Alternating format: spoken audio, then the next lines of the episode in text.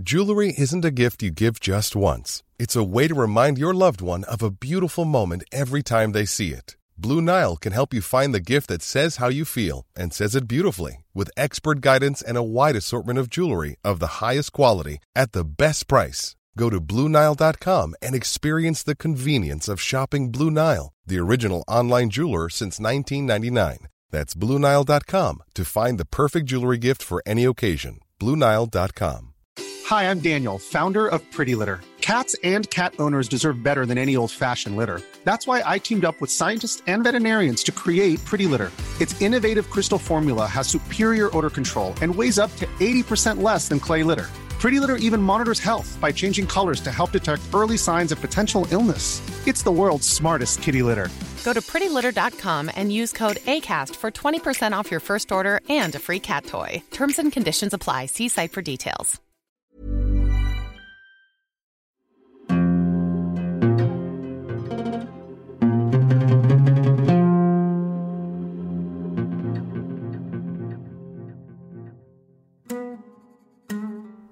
من أربع سنوات أنتجت برنامج حكايات رمضان. وبعد ما زاد جمهور Kerning Cultures بشكل كبير قررنا ننشره مرة ثانية في رمضان الماضي. حكايات رمضان كان أول تجارب Kerning Cultures في الإنتاج باللغة العربية. واليوم الشبكة أنتجت أربع برامج عربية أخرى والعدد في ازدياد. من فترة قصيرة كلمتني هبة عفيفي مديرة الإنتاج العربي في الشبكة وقالت لي إنها حابة تعرف أكثر عن البرنامج اللي كان بداية القصة. هذه كانت أول مرة بتكلم أنا وهبة وفي هذا الحوار اللي حصل الساعة 6 صباحا بتوقيتها في مصر و9 مساء بتوقيتي أنا في كاليفورنيا تعرفنا على بعض وحكينا عن عملية الإنتاج. كيف اخترت القصص؟ كيف عملت اختبارات؟ لأتأكد إنها مفهومة. وكيف سجلت الحلقات اللي أخذتني 70 ساعة من التسجيل والتحرير. لكن لو وضعنا كل هاي الحلقات مع بعض ما بتتجاوز أكثر من ساعة. أول مرة بقابل حدا من الفريق العربي على فكرة. فأنا مبسوط. آه عشان أنتوا أنتوا عملتوا حكايات رمضان قبل لما يكون في فريق عربي آه أصلا. هي كان هي هاي أصلا هي من بدايه هي هي كانت بداية الحكاية. يعني هي كانت من أربع سنين تقريبا. والحقيقة أنا وأحمد أول مرة نتكلم النهارده أنا لما سمعت البرنامج كان عندي فضول تجاه حاجات كتيرة ليها علاقة بيك وقلت أنا هعرفها وإحنا بنعمل ال- المقابلة على طول. أنا مبسوط. أول حاجة كان عندي فضول تجاهها لما سمعت حكايات رمضان. الاهتمام الواضح جدا من ناحيتك بالقصص التراثية. يعني الواحد يقدر يشوف إن أنت شخص مستمتع باللغة العربية ومحب للغة العربية بطريقة يعني يمكن مش موجودة في الجيل بتاعنا. أنا برضو اتأكدت النهارده إنك أنت صغير في السن. أنا ما كنتش عارفة برضو أنت عندك كام سنة بس أنت صغير. بس فعلا البرنامج فيه شغف بال- بالتراث العربي وشغف باللغة العربية. آه، خلتني يعني عايزة أعرف أنت أنت مين ومنين جه الشغف ده. فممكن في الأول تعرف الناس بيك أنت مين ومنين وعندك كام سنة وبتعمل إيه في حياتك غير. غير البودكاست اللي هو بالنسبة لك حاجة جانبية يعني؟ تمام. آه زي ما حكيت أنا اسمي أحمد زيد. آه أنا مترجم. هذا اللي بسويه في آه، هذا حتى وظيفتي يعني. أنا فلسطيني عمري 29 سنة. مواليد الإمارات في أبو ظبي. وعشت حياتي تقريبا كلياتها هناك لحديت الثانوية العامة. لكن يعني ال- الإتقان البسيط اللي, عندي للغة ما أجاش من من عملي بس. اجى من وأنا صغير. يعني كنت من وأنا صغير بتذكر كنت أحب آه، أقرأ كتب.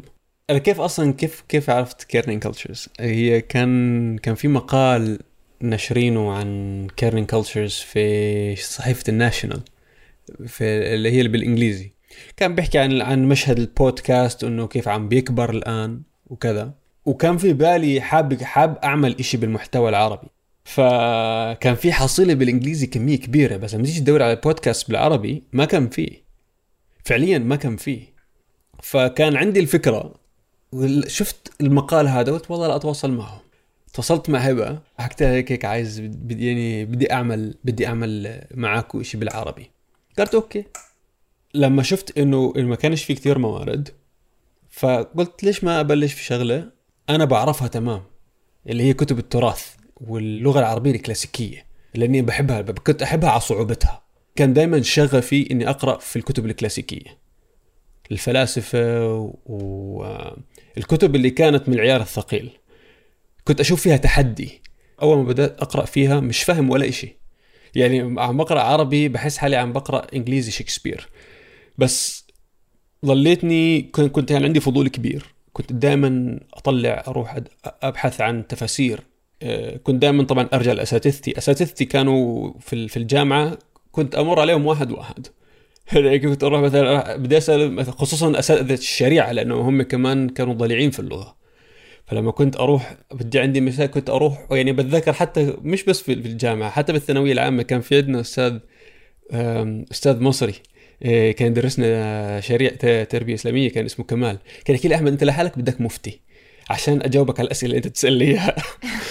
ف كان عندي دائما فضول في اللغة وفي الدين فكنت دائما أروح أسأل. ومن هنا ظلتني مواظب على هذا الشيء وبعد طبعا بعد فترة بتصير بصير الموضوع سهل بالنسبة لك.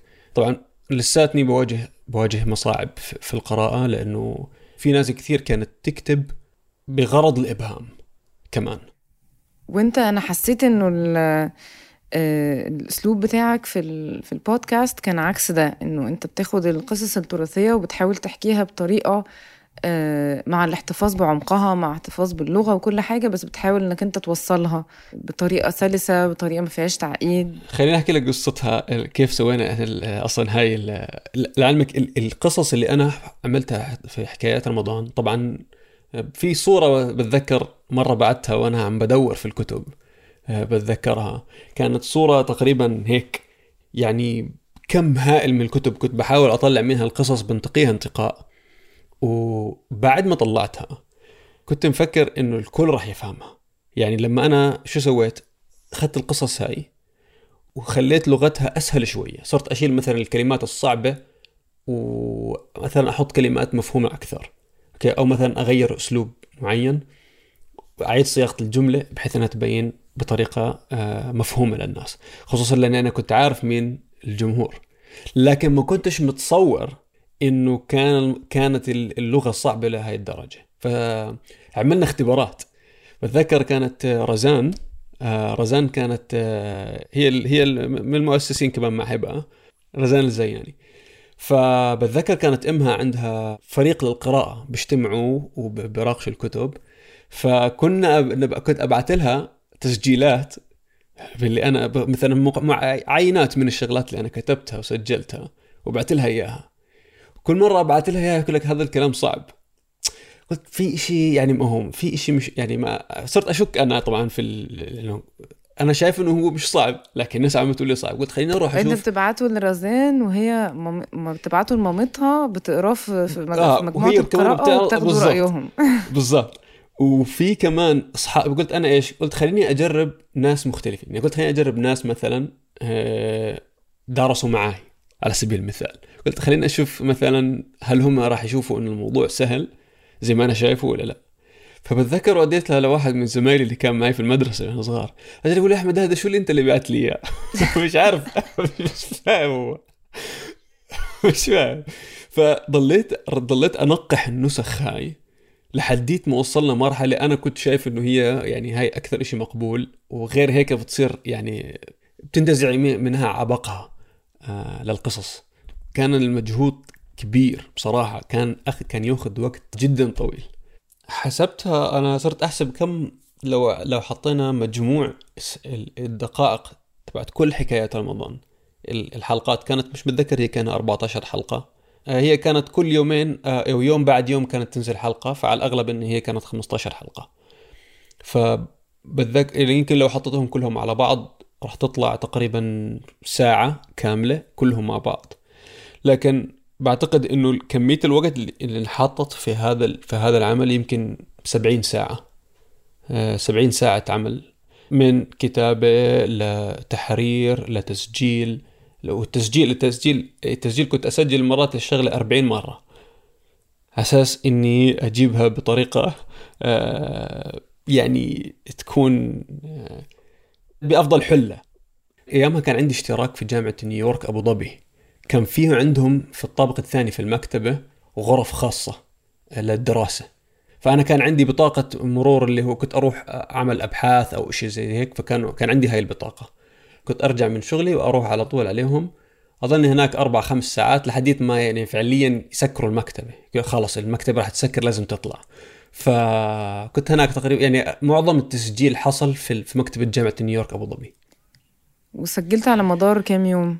هاي كانت شغلة كمان آه لما سجلنا أصلا لما اتخذنا قرار إنه إحنا نعمل هذا هاي السلسلة كان مش ضايل رمضان أكثر من ثلاث أسابيع تقريبا. فكان لازم يعني كان لازم كل العمل ينتهي في أسرع وقت ممكن. فتقريبا كل هذا العمل الساعات اللي حكيت لك عنها هاي كانت تقريبا كلها خلال ثلاث لأربع أسابيع. كنت مثلا أروح من دبي على أبو ظبي أوصل تقريبا خمسة ونص ستة أروح أضلني في مكتب جامعه نيويورك لحديت ما أتسكر تقريبا للعشرة ونص. يعني لحديت ما لحديت ما يطردوني. لحديت يطردوني من المكتب. أنا صراحة يعني جيت على الجاهز شوية. أنا جيت السنة اللي فاتت وكانت خلاص Kerning Cultures يعني موجودة و وفي موارد وفي أماكن عارفين نسجل فيها وعارفين يعني وفي بقى دروس مستفادة يعني أول ما بدأنا كانوا الفريق القديم قعدوا معانا وزي اختصروا لنا كده اللي هم اتعلموه في ال...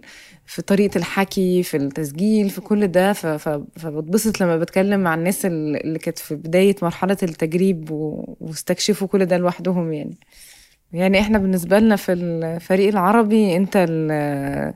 بداية. بداية مشوار الإنتاج العربي و... وأنا مبسوط كثير هذا الشيء وبداية خلق أصلا جمهور عربي فلازم نصلح موضوع إن أنا أول واحدة اتقابلها من الفريق العربي ده يعني لازم تحضر معانا اجتماع ونتعرف على بعض أكتر. لازم إن شاء الله.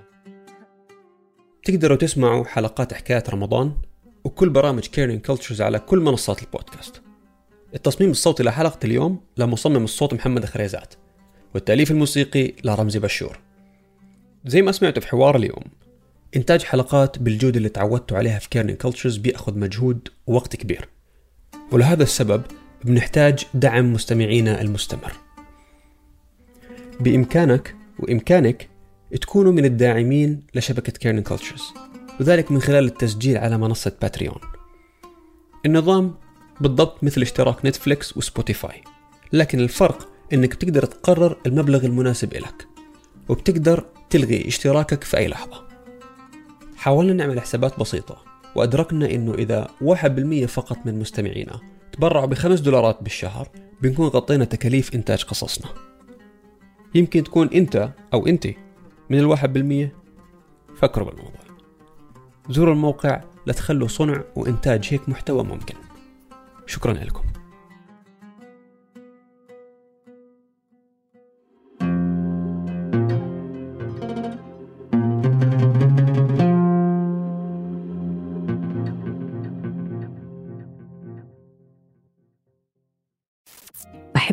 قد ما في زيت في الزيتون. بحبكم وإنتو مية العيون. أخذت وقت تعرفت أنه أنا أكتر من جسد وبس. بنحب نشكر كل الناس اللي وثقت فينا.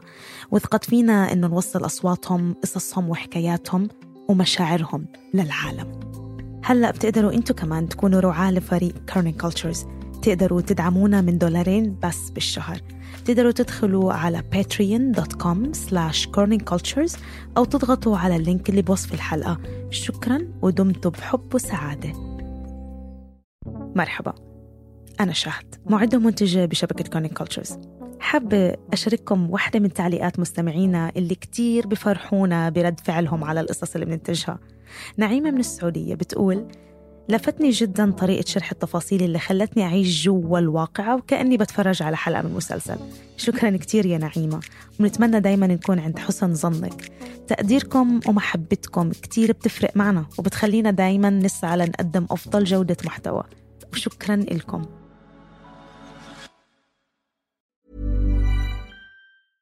Hey, it's Paige DeSorbo from Giggly Squad. High quality fashion without the price tag. Say hello to Quince. I'm snagging high-end essentials like cozy cashmere sweaters, sleek leather jackets, fine jewelry, and so much more. With Quince being 50 to 80% less than similar brands. And they partner with factories that prioritize safe, ethical, and responsible manufacturing. I love that. Luxury quality within reach. Go to quince.com slash style to get free shipping and 365 day returns on your next order. Quince.com slash style.